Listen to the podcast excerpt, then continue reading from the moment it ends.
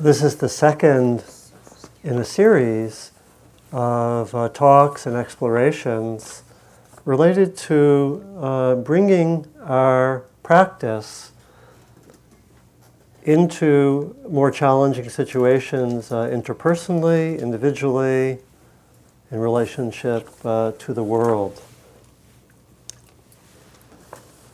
How the question really is, how do we keep the intention to manifest, to develop and manifest freedom, awareness, a kind heart, skillful action when the situations are more difficult? And sometimes when they're very difficult. How do we do this? So this, in a way, builds on our basic practice. This is not beginning practice, even though, of course, when we are beginning, we often have difficult situations. And sometimes we, in fact, begin practice because of difficulties, right? And we're looking for ways to find more balance, be more skillful, be more kind with difficulties. But the beginning practices are really about, especially about developing perspective, developing more clarity, more wisdom, more awareness, having more connection with the kind heart. And sometimes we actually, to the extent that it's possible in our life, sometimes we actually take a break from some difficulties, to the extent that that's possible, right? For some, it's not exactly possible. But some people might maybe have a period, that certainly was true for me, a more inward period when we start practicing, and we may not attend. When I was first starting practicing, I was more of an activist, right? And I actually pulled back some from those activities when I was first meditating. I didn't consciously say, now is a time for inner development. I will not act so much in these ways. I didn't say that consciously, but it was some way that I felt I needed some space, some boundaries in order to develop. And again, that's in a sense a luxury and a privilege. And to have that, not everyone does. But then at a certain time, it's very important for our practice not to be only, in a way, a refuge in a safe, protected environment, but to have our practice be able to both meet the difficulties of our own lives more fully and also go out into the world and bring the practice out into all the parts of our lives. So we sometimes say of this practice that the horizon is no part of our lives left out.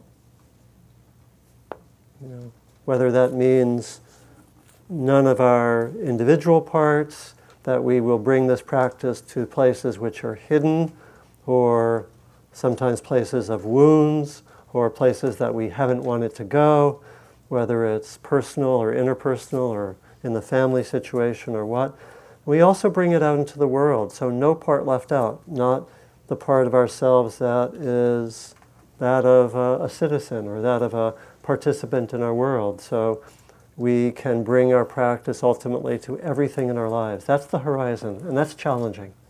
And we need tools and perspectives for that. So ultimately it means we are willing to face the difficulties and bring the spirit of practice there. And we're even, you know, willing to face even the large issues of our time and bring our practice to what? To racism or to climate issues, you know? And how do we do that? And how, because actually what the world deeply needs are people who are going to help in those ways, who have the capacities that we're talking about here. Awareness, compassion, capacities for forgiveness, clarity of action, and so forth. So that's the general horizon. And so in these 4 weeks, I'm focusing especially on development of what we call heart practices that help us to work with difficult or challenging situations, a variety of different kinds. And I think next week I'll especially focus on compassion practice and bringing more compassion in. And so today what I want to do is talk more generally for a short time about the general tools that we bring to difficult situations, particularly ones that tend to shut our hearts down, and then give a little more focus on forgiveness practice. And my intention, and maybe someone you can help me, my intention is to leave a lot of time for discussion, which I'm not always good at, and please forgive me for that. I'm not always good at it. Sometimes I say that. I say, okay, I want to have a lot of discussion, and I don't do it. I'm tracking that, just so you know. Okay. And so, because there was a lot of life last time, and there are a lot of, how should we say, there are a lot of tricky aspects about all of this. Tricky aspects about forgiveness, tricky, subtle, difficult, confusing aspects. We want to get to those, and it often comes out in the discussion. So, a few general ways that we approach difficult situations. And again, thinking of this as a more intermediate or advanced practice. It really presupposes most of our basic practices of mindfulness, cultivation of wisdom, development of the open heart, and so forth. So first is, and these are resources. This is almost like a toolbox. Okay, you have a difficult situation, here's what you should have in your toolbox, right? And the first is a good attitude. And it's like an attitude of, not an attitude of, woe is me, or cursing the situation, but it's an attitude of, oh, a difficulty.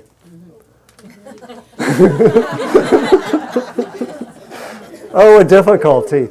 An opportunity to grow, or as someone wrote to me, I think someone who comes regularly to this gathering is not here, and I think someone actually has a new book coming out with this title. You know, it's like another effing growth experience, or another effing growth opportunity, right? And so, but seriously, what is it like to have that attitude, or at least have that attitude some, right? That this is a difficulty. And, you know, our conditioning is just to go into, this is, oh, lousy, bad luck. You know, I wish this wasn't happening. And whether it's any kind of difficulty, a conflict, something challenging that's happened, and I think we all know that this is not easy, that we have strong conditioning that categorizes good experiences and bad experiences into different categories, and so-called difficult experiences are classified as bad, and they're to be eliminated if possible. This is independent of the fact that actually virtually everyone would agree that where we really learn is by actually having challenging experiences and coming through them, right? And so it's almost like we're saying, I just want to have pleasant experiences and not learn a thing in my life. And I actually saw this, I think I remember there was a time about 15 years ago when I saw that I had a deep inner contradiction. I really was committed to learning, but I really never wanted to make mistakes. Do you know that one? Do you see how they don't go together? That there's something about the learning process which involves challenges and mistakes. And I know I had a lot of inner resistance, and maybe you do too. Maybe it's still there.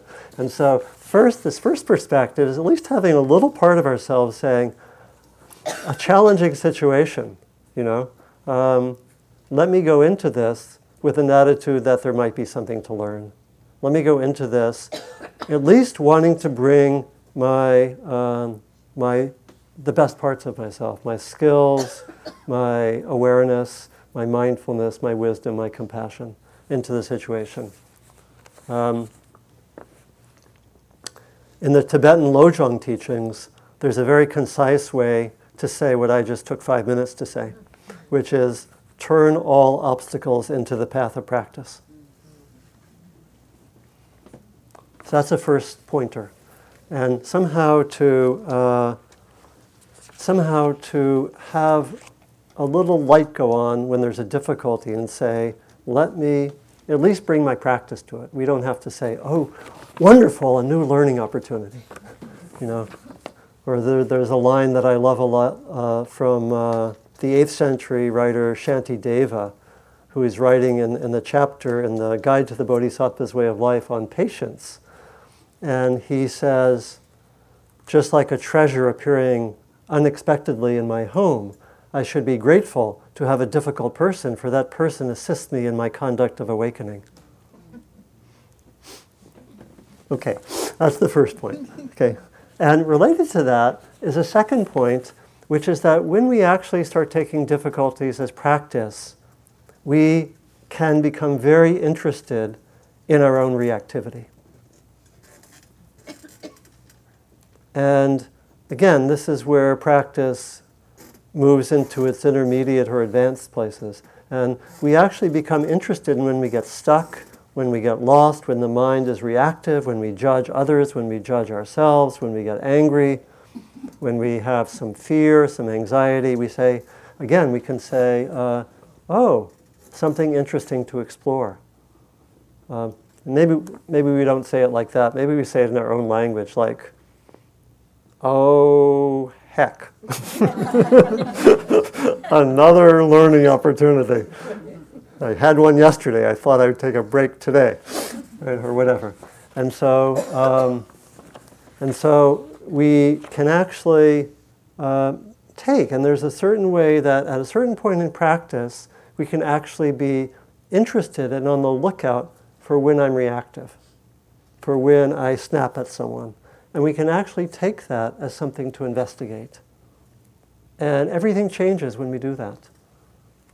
And again, not easy, and I think it presupposes a foundation of mindfulness, because we have to track that we're actually, that something's happening. You know, I read just yesterday a study. There's a new study that came out, a research study of meditation with particular connection to what's called emotional regulation. And it's exactly this point. What they found is that when people actually notice with mindfulness their state, particularly when they're upset, that noticing actually has a substantial benefit in terms of what's called emotional regulation. Actually, without even doing anything, knowing that one is reactive has a number of positive consequences. And that was shown in a research study, that a very rigorous research study of meditation. They studied people who had the capacity for mindfulness, and they noticed that something was happening with their whole system because of the mindfulness of the reaction. They would notice that there was some way that they were less lost, less reactive, less caught in whatever was happening, more in the language of psychology, more emotionally regulated. Interesting, right? But not surprising for anyone who's been practicing mindfulness. We know that it has results when we can actually notice what's happening. So that's the second general pointer, is to really be interested in reactivity and study it and be on the lookout for it, particularly in challenging situations. It's not going to solve everything, being mindful of reactions, but it's a starting point. And it really is very, very helpful.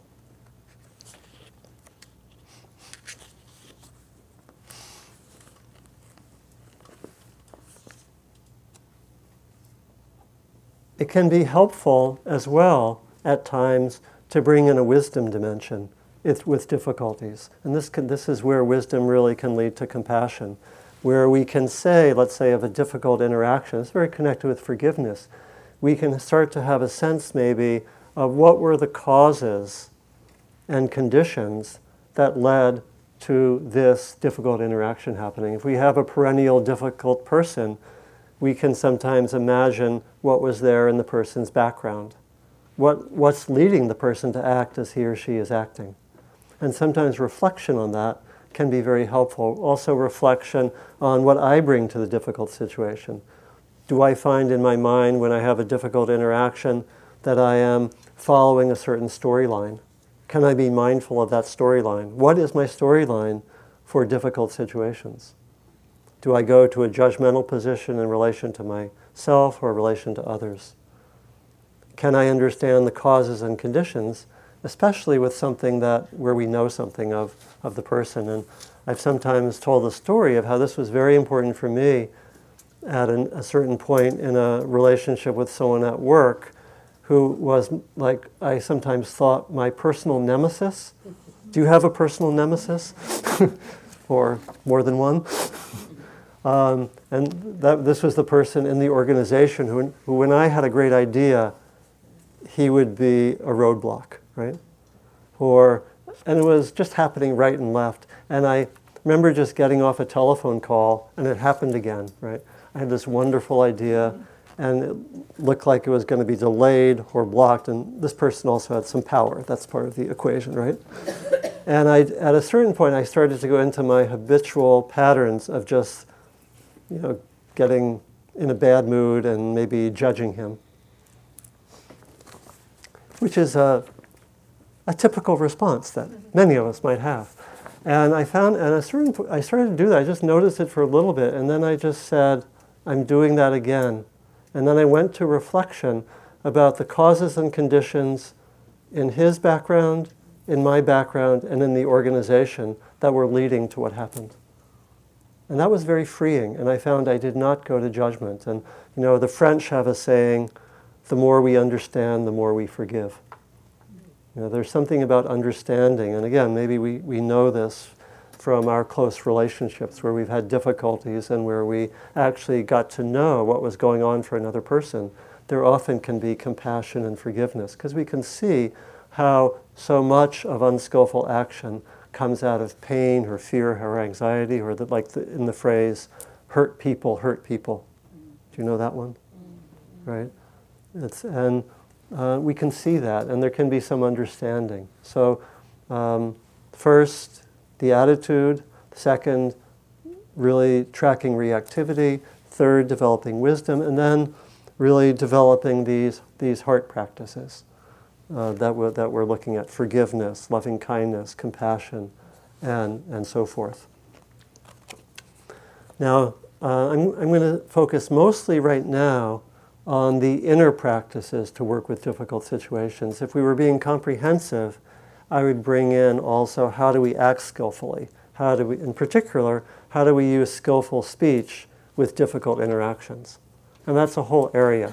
And I actually will go in more into that in the day long, and then we go into a lot in the retreat. But in these 4 sessions, I think I'm going to stay with the inner practices. But just know that we can do wonderful inner practice, and if we're going to interact with someone, it would be very helpful to be skillful with our speech, or we can do this wonderful inner practice and then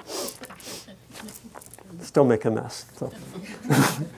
Okay, so it means that we need a big toolbox, right? So more on forgiveness. I mentioned that last time that forgiveness practice is this very direct practice to attempt to keep a sense of freedom and a kind heart in the midst of difficulties. So it goes very directly, it's really directly about not being bound up with resentment, anger, bitterness, repetitive storylines, and so forth. And about how we keep some sense of freedom and alignment with our deeper values, even when difficult things happen, whether difficult relationships or difficult things that lead me to have a difficult time forgiving myself, where I judge myself, and it's hard for me to really hold myself with a kind heart, which is, I think, very strong tendency in this culture. You know, I find certainly from the work I do on judgments that I think that self-judgment is endemic in the culture. Very, very widespread, you know. And forgiveness practice is one of the tools we use when we work with judgments. One of the set of tools. So I mentioned, and this was important, how forgiveness practice and forgiveness itself can be held in a few different ways. It can be held as primarily an inner practice, which is the way we'll be looking at it here. And historically and culturally, it's also been often an interpersonal practice. And there are different variants of it. You know, in Buddhist tradition, there have been situations, particularly in the monastic orders, where people would talk about their unskillful actions before the community. And there'd be some way that it's sometimes called confession, which is more of a Western term, but it's something like announcing one's shortcomings to the community, where it's received with kindness. And the intention there is, of forgiveness is particularly to work with a sense of whether there is that bitterness or resentment or kind of tight anger that's staying. This is from 2,500 years ago. And this is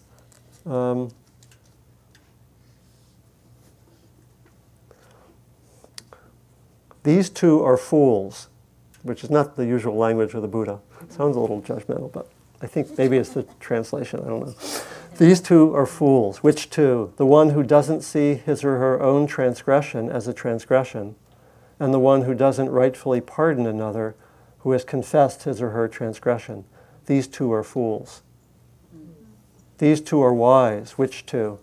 The one who sees his or her transgression as a transgression, and the one who rightfully pardons another, or we might say forgives another, who has confessed his or her transgression. These two are wise. So there actually are ceremonies in the monastic tradition where one would, in a sense, confess, to use that language, or just say publicly what there was. And we can find this in all sorts of cultures, in different ways. And there are a lot of different views on forgiveness. In some traditions, I know in Jewish tradition, for example,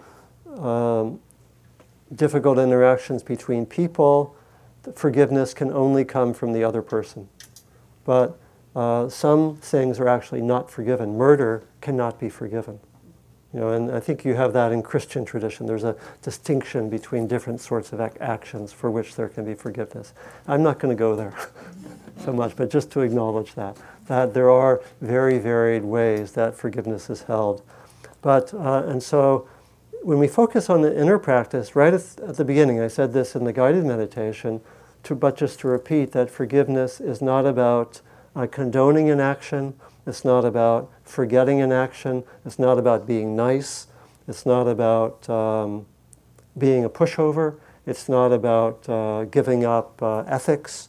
It's not about giving up action. Those are all very, very crucial to forgiveness. Forgiveness is about actually coming to work with what's there in one's own being, where there's reactivity, again, resentment, unworked out anger, and so forth. That's a very crucial point. And there's a nice, I found something yesterday, a dialogue between the Dalai Lama and the psychologist Paul Ekman, some of you know, I think lives in the San Francisco area, right? Who has done a lot on cross-cultural recognition of emotions, I think facial expressions particularly. And he was in a dialogue about forgiveness and anger with the Dalai Lama. And the Dalai Lama clarified his view. He said, Paul Ekman asked the question, now if I have a choice and I act in a way that harms others, why do you forgive me for doing so? I could have chosen not to do it. So he asked that question. The Dalai Lama says, if you keep a grudge, you will suffer. That's his answer. If you give forgiveness, you will feel more relieved. And then they go on and go into more subtle aspects of forgiveness. Ekman asks, so it's good for the person who forgives, but doesn't that remove responsibility for the other person? And the Dalai answers no. I'll give an example. Now, we mentally give forgiveness to the Chinese for what the Chinese have done in Tibet, right? We mentally give forgiveness to the Chinese. That means we try not to keep negative feelings towards them because of their wrong deeds. So he's using quite clear language, because of the wrong deeds. But that does not mean we accept it, what they've done. So this spirit of forgiveness against them, as far as their action is concerned, means that primarily that you don't keep your negative feeling towards them. So far as their action is concerned, sometimes you should use your intelligence. You deliberately have to take countermeasures, but without negative feeling, without a negative feeling. So, pretty clear, right? So again, for people like Dr. King, forgiveness was right at the center of the practice, but it went hand in hand with action.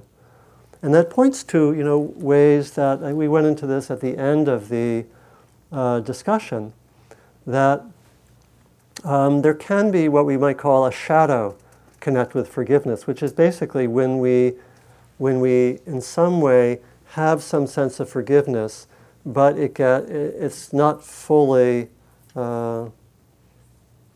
cognizant of those points I just made. In other words, where we have forgiveness, but maybe there's some condoning, or we use forgiveness as a reason not to take a difficult action, or we use forgiveness to help someone avoid responsibility. You know, and I was thinking of, I think I was talking of, we know that that's been an issue, for example, in the history of Christianity, and that the whole Protestant Reformation came about because of what were called indulgences, right, in the Catholic Church. Do you remember that from early education?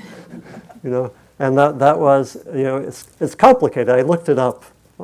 I studied indulgences last night a little bit, but you know, it's complicated. But it seems to be a way that there could be some distortion of the spirit of forgiveness, particularly for people who are powerful, right? Just the way that confession probably historically has been misused to give forgiveness where there should be action, right? And that's totally important to bear in mind. So I won't go so much further into those examples. And so we find that distinction very important then, between the distinction really is, as I brought out last time, between the action, which needs to be criticized, responded to, etc., and the person. We don't forgive the action, we forgive the person. Because we recognize in a way that we're all capable of being unskillful, and we often will be unskillful. So the forgiveness is about, can I work internally with these barriers that might have formed, or the way that with this particular person or with myself, my empathy leaves. And that's what I found, you know, in working with people with a judgmental mind. We found that when the judgmental mind is present, there's no empathy. The heart's basically gone. You know, I really cannot be with this person with a kind heart because I take a position, I'm caught in a judgment, I have a story, right? That's why really tracking all those things is really crucial for this practice. So I thought I'd give a few stories of forgiveness practice. The stories are a little bit more dramatic, but I actually think that where we, and I'll come to the stories just in a moment, but I wanted to say that forgiveness practice I find to be a very, very rich practice in terms of everyday small things. And in fact, it's very helpful to do that as a way to work up to bigger situations. And so we can work with forgiveness practice in all the small things of our lives. Someone says something in a rush, in a nasty way.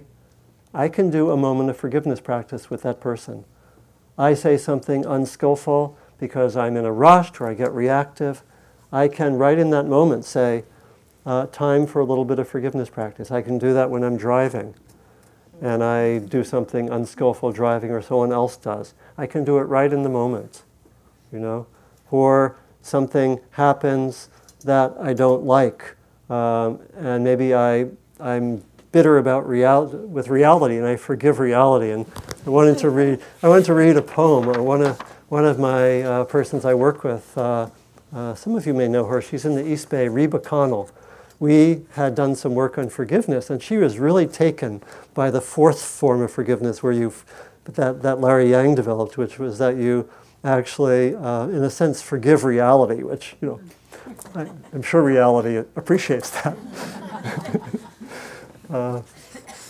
But this is, she was very taken by that, had a lot of resonance with her. And this is a poem that she wrote about that fourth aspect. Again, very everyday aspect of forgiveness. It's called Caught. Caught on the edge of a telephone pole, staple seizing scarf. I see I could value the scarf's new mistake that raises prices in the Afghan rug dealer's appraisal. But the little pit in my stomach wants to grieve. How the aubergine, is I saying that right? Aubergine. Aubergine scarf was a moment before. I forgive reality for being so sharp, for poking me suddenly, for unraveling the things that keep us warm. So very everyday, right? Very ordinary. And I find the forgiveness practice is wonderful that way. We can do it in all these small ways so it becomes alive.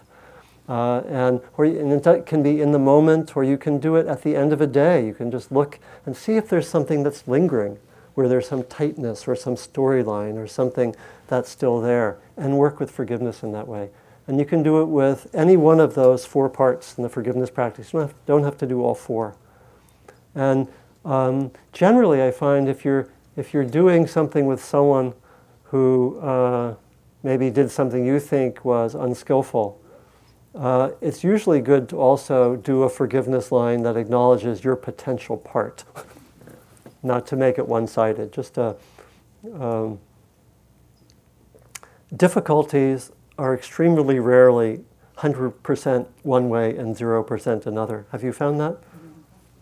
Okay. So I wanted to tell a few stories which have been very very interesting. One of them was, and these are more intense examples of forgiveness. I mentioned last time that I worked over about a 6 or 8 month period with a practitioner named Tom Hudgens, who was in his 30s. And he decided that he wanted to forgive the man who had murdered his sister over 20 years before. And he had this notion, he actually had this come out, I think, of a retreat that he did with me. It came kind of spontaneously out. He says, I want to forgive. And he explored this, and he wanted to see whether it was kind of a distorted version of forgiveness. And so he worked with us, some other teachers, and he got the sense that this was genuine, that he wanted in some way, because he found there was basically something lingering in his own heart which was causing pain and suffering. And so he wanted to move to forgiveness with this person whom he had never met. And he had heard about this person as a man named John Black. And all of this is public. He actually wrote this up, and you might even be able to find it on the web. If you look, it's called Story of Forgiveness in a Texas Prison. These days you can Google that, and maybe you'll find that. It used to be on the Spirit Rock website. I checked, and it wasn't there. And so Tom found out that in Texas they actually have a program whereby offenders who are locked up can meet with people whom they have offended, or in Tom's case, relatives, right? And they actually have a mediated session where the people can be face to face. Very interesting, and it's been used a lot. I don't know if that probably exists in California as well. I mean, Texas is not. I won't go there. I'm sorry. Okay. May I be forgiven for that, for that slightly unskillful statement. Okay, so anyway, so Tom researched that. He actually made he researched and found that he could actually schedule a date to meet with the murderer named Tom Black, who by that time was in his 50s, you know. And he took about 6 or 8 months, and we worked one-on-one over that time, and he did all sorts of practices, mostly to open up his heart, you know, and to work with his heart. Did a lot of metta practice, and really worked and in a sense prepared for that meeting, you know, and went through all sorts of things, went through, you know, do I really want to do this? Am I just off on some spiritual trip? And really looked into a lot of different aspects. And eventually, and we did that prep work, and then he went down there and he was given a tour of the prison that took a long time, and eventually he actually met with this man named, I think, what was it, Tom Black, was it? Did I say John Black? Yeah.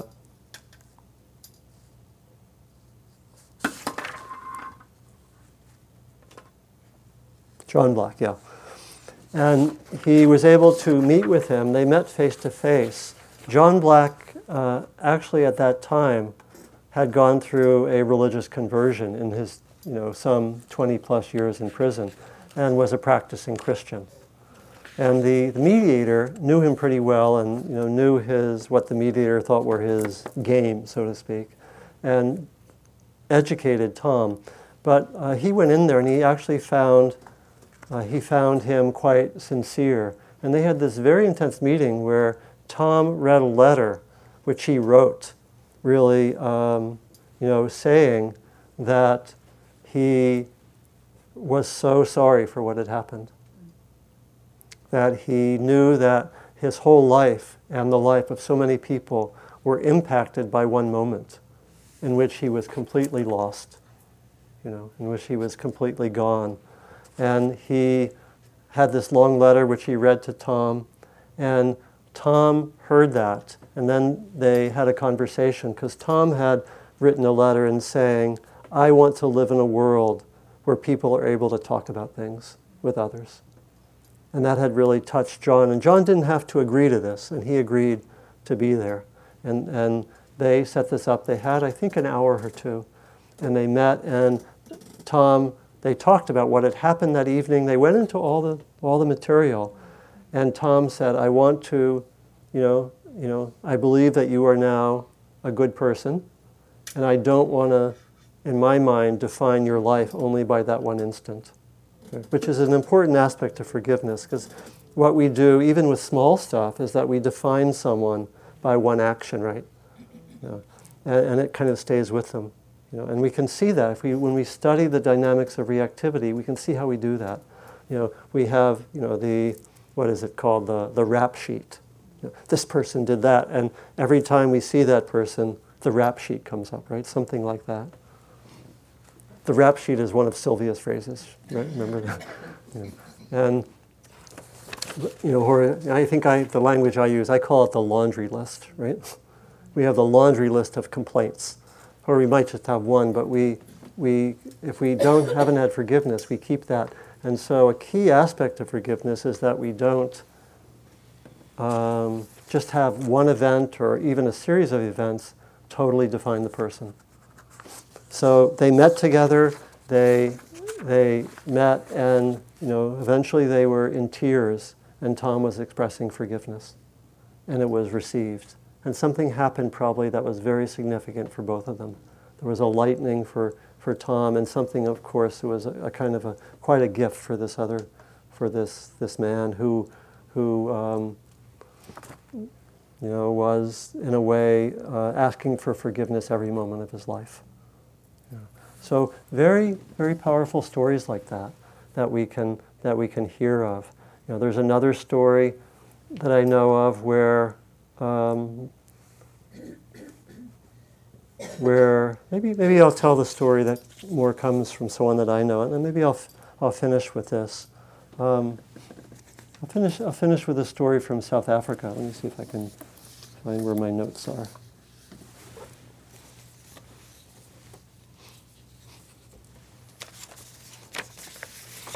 You know, about 10 or 12 years ago, I was at a gathering at the Abbey of Gethsemane in Kentucky where Thomas Merton was a monk.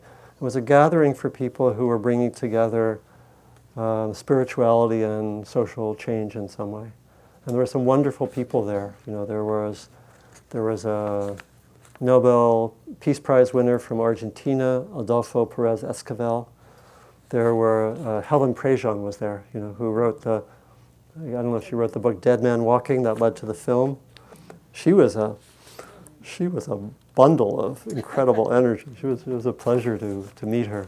And I particularly connected with, there were three people from South Africa, and they were actually had quite a bit of status. They were the equivalent of what in the U.S. would be governors or senators, you know, and they came, and they had been all active. They were all active in the African National Congress and were colleagues of Mandela and so forth. And one of them, named Blessing Finca, was also a minister, and he was a member of the Truth and Reconciliation Commission that worked with Desmond Tutu, Bishop Desmond Tutu, and that was a practice in which people worked to air what had happened under apartheid with the aim of reconciliation. And it had you know, flaws to it, but it probably was the most advanced process that had ever occurred on the face of the earth at the same time. And so I did an interview later with Blessing, and I published it, and I wanted to just read a little bit, a story, and then end with something from Desmond Tutu.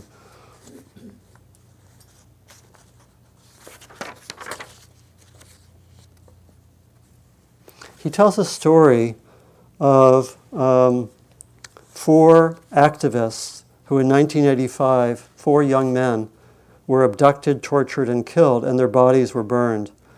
As the perpetrators from the security forces were burning their bodies, which took 7 hours, they didn't have anything else to do, so they had a barbecue and drank beer as the bodies were burning. He said, the kind of cruelty that went with the system of apartheid was just unbelievable. But in all of it, people came forth at the Truth and Reconciliation Commission and gave testimonies and say, we want to forgive. I remember hearing the testimony of the daughter of one of the young men from Craddock, who is now 16 years old. She said, I want to forgive. I do not know whom to forgive. If only I could know who did what to my father, I would like to forgive. This was such a moving testimony by a young person who at that age we would expect to be bitter. But there was no bitterness. So often the attitude and responses of the victims to the Truth Commission were just amazing. It was an indication of the fact that the people who suffered most became so generous in spirit for some strange reason. And I asked at that point, what made that possible? And he answered, I have absolutely no idea.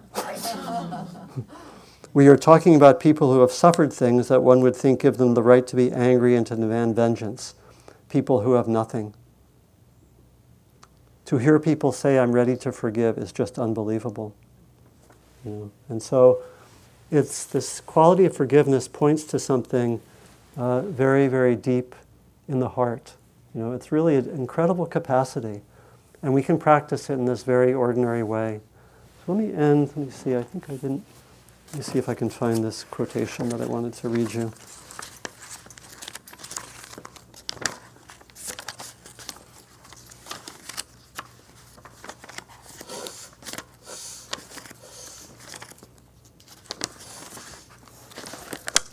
Okay. Well, I'll tell it from memory. Let's see. Maybe it's here. Okay. No, I think I have it here.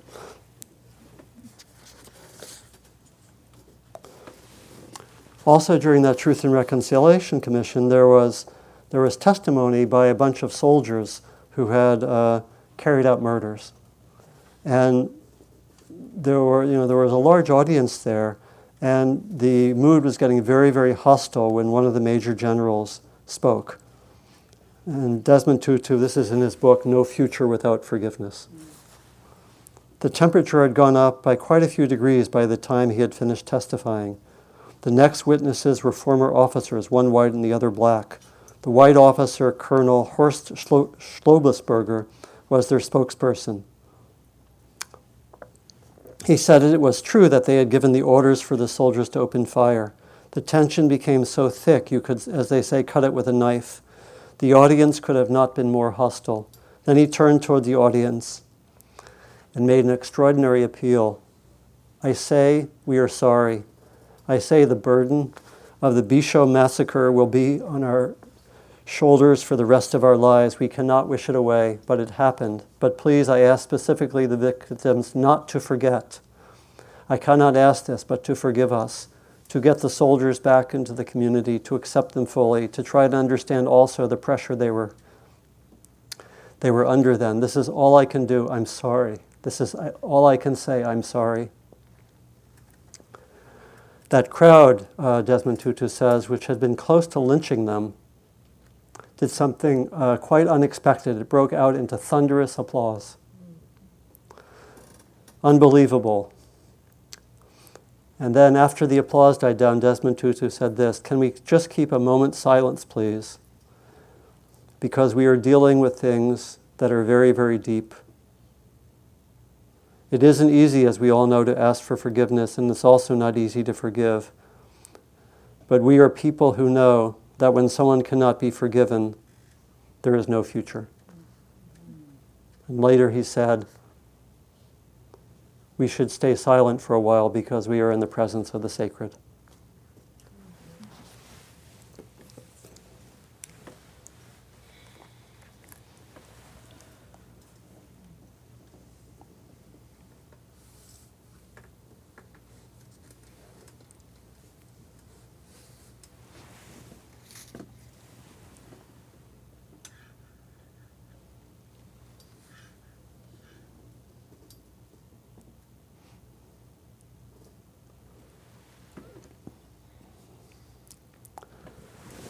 We do have some time for any reflections or any questions, anything that struck you. And again, this can be a very ordinary everyday practice as well as being something that manifests in these very kind of extreme conditions as well.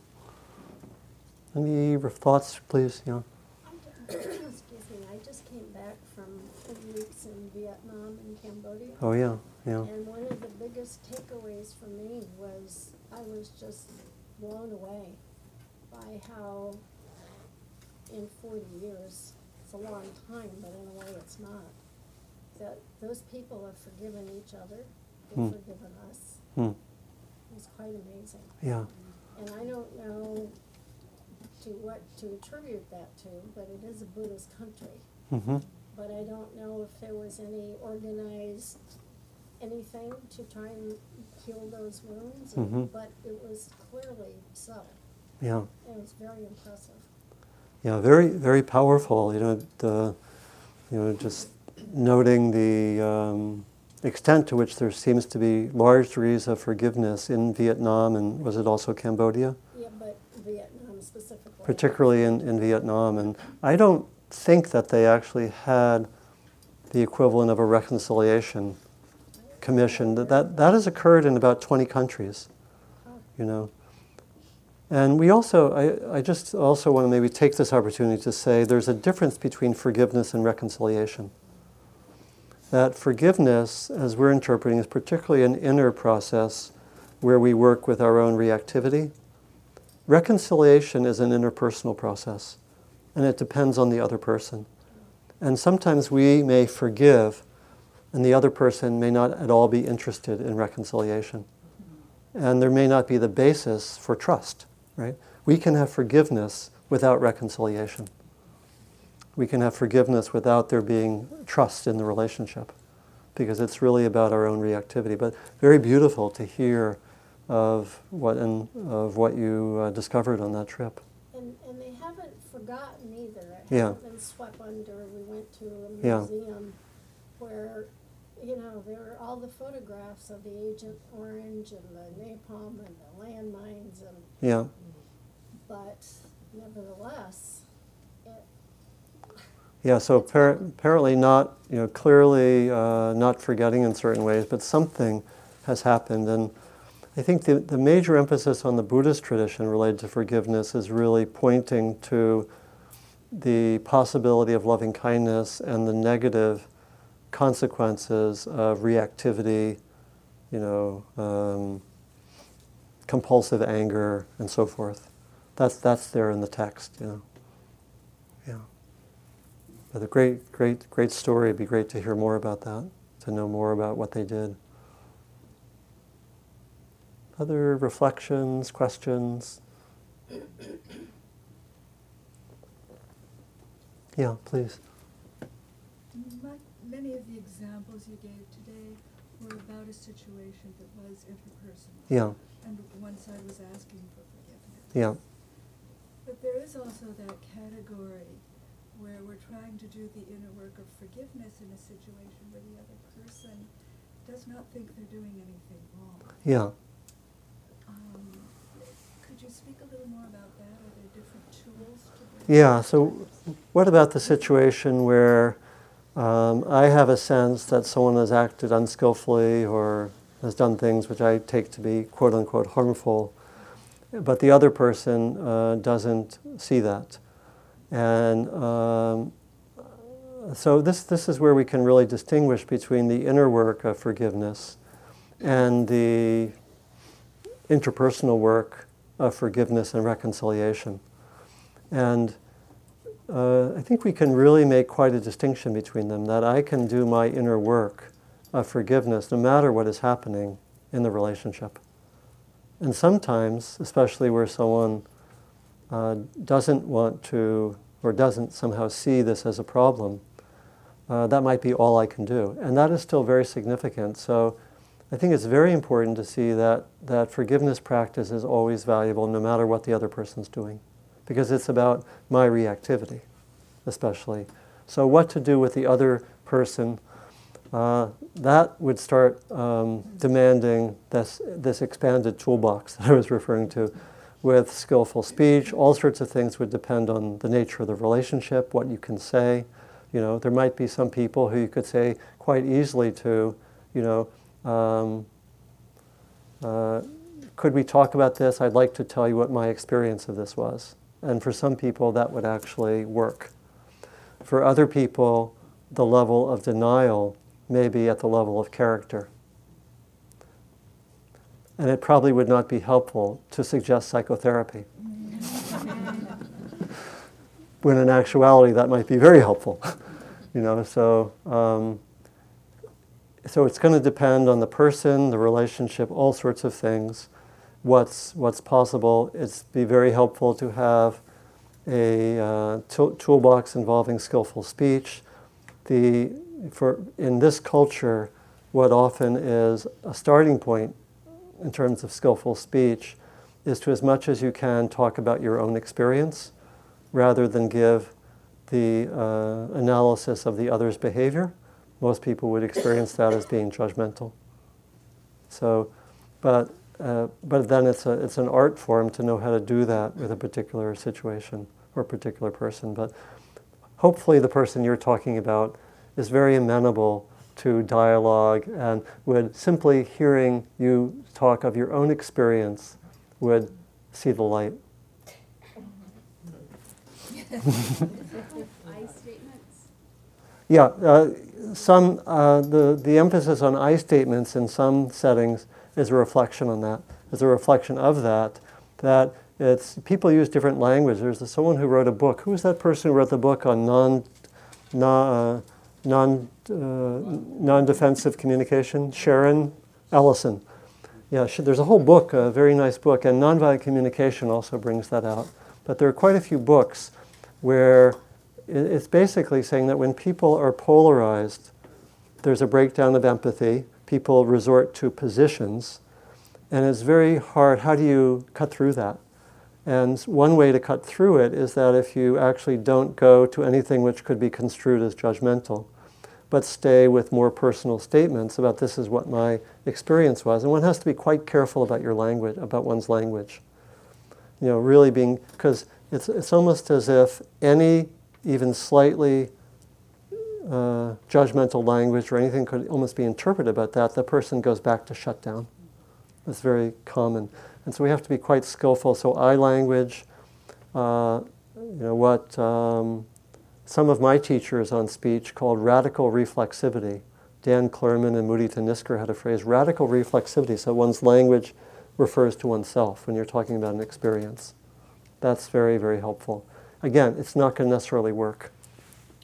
Please. What's been helpful to me in a situation like that is that, as you said earlier, and I did the forgiveness practice each day for the past week you asked us to do. And, and I found that, as you said, when I offered forgiveness to someone and reflected on it, I invariably found that there was something in myself that I needed to ask forgiveness for. Yeah. And the other realization that came to me is that when people do things that harm me or cause me suffering, my reflection is that they do it out of confusion and ignorance. They don't do it out of malice.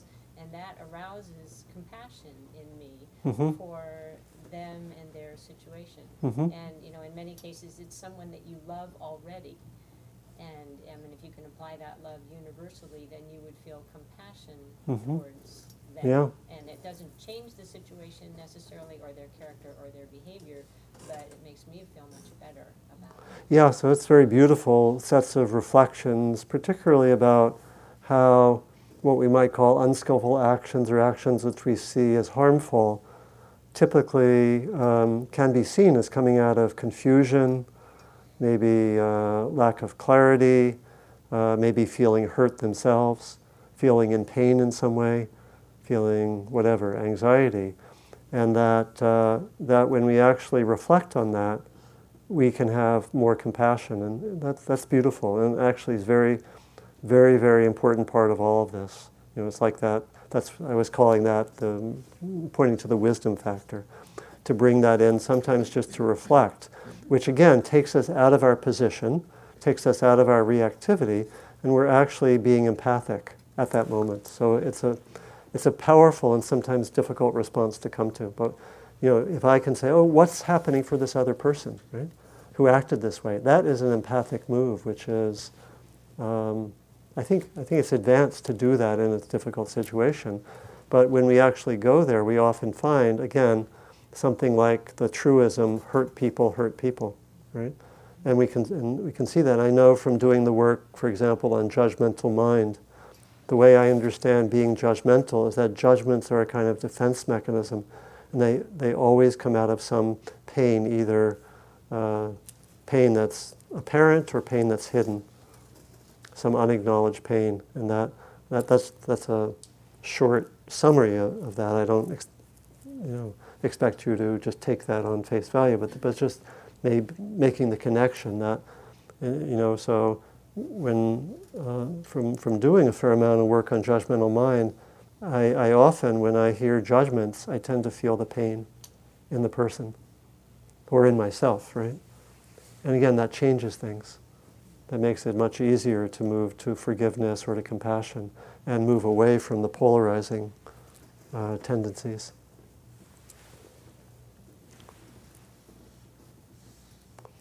There's a last short one. We have time for one last short one. Yeah. I don't know what your plan is for the next time, but I would really appreciate expanding on that last, the last forgiveness practice. Oh yeah. The reality, forgiving reality. Yeah. That would be helpful. Great. So a request to expand on that last part of the forgiveness practice, which is, we could say, is forgiving reality or forgiving the way things are. It could also be something like, I forgive life for having this suffering in my life. Right? It could take different forms. It could also be, I forgive the way things are for what's been hard for me, or the way, or for this loss, or for this difficulty. It could take that form, you know. It could be in relation to the larger world. I forgive the world. You know, Larry Yang likes to express it in terms of, I forgive reality for there being a first and second noble truth. You know, in the Buddhist teachings, the first noble truth is that there is suffering in the form of reactivity. We could say, I forgive I forgive the setup that human beings have so much reactivity, right? And that we're just not living on this, we're not living in paradise with everyone being fully awake and kind to each other, but that there's meanness, there's suffering, there's brutality, and you know, probably most of us, have a certain amount of protection from what large numbers of people in the world experience. The newspapers are full with unimaginable horrors, right? And so for some people, the forgiveness goes there as well. So yeah, I hear that request. I wasn't taking my few comments now as the response. So I hear that, but that's intriguing, isn't it? It brings a different perspective. So I'll invite you, if you wish, to continue with the forgiveness practice in the next week. I'll maybe bring in that piece, but my intention is to continue with this larger theme, but bring in different practices and different emphases. And I'm thinking to focus especially on compassion, which is already in the discussion, as it were, in the room, like with your comments about. But compassion is quite wonderful. So I think I'll may touch on forgiveness a little bit, but bring in compassion much more. And again, try to do your own practice with any challenging situations and bring back your own stories, and we can compare notes.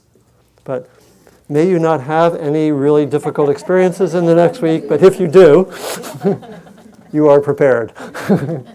So, and may the fruits of today be there for us and be there for others in our life, and ultimately we offer the fruits of our time to all beings.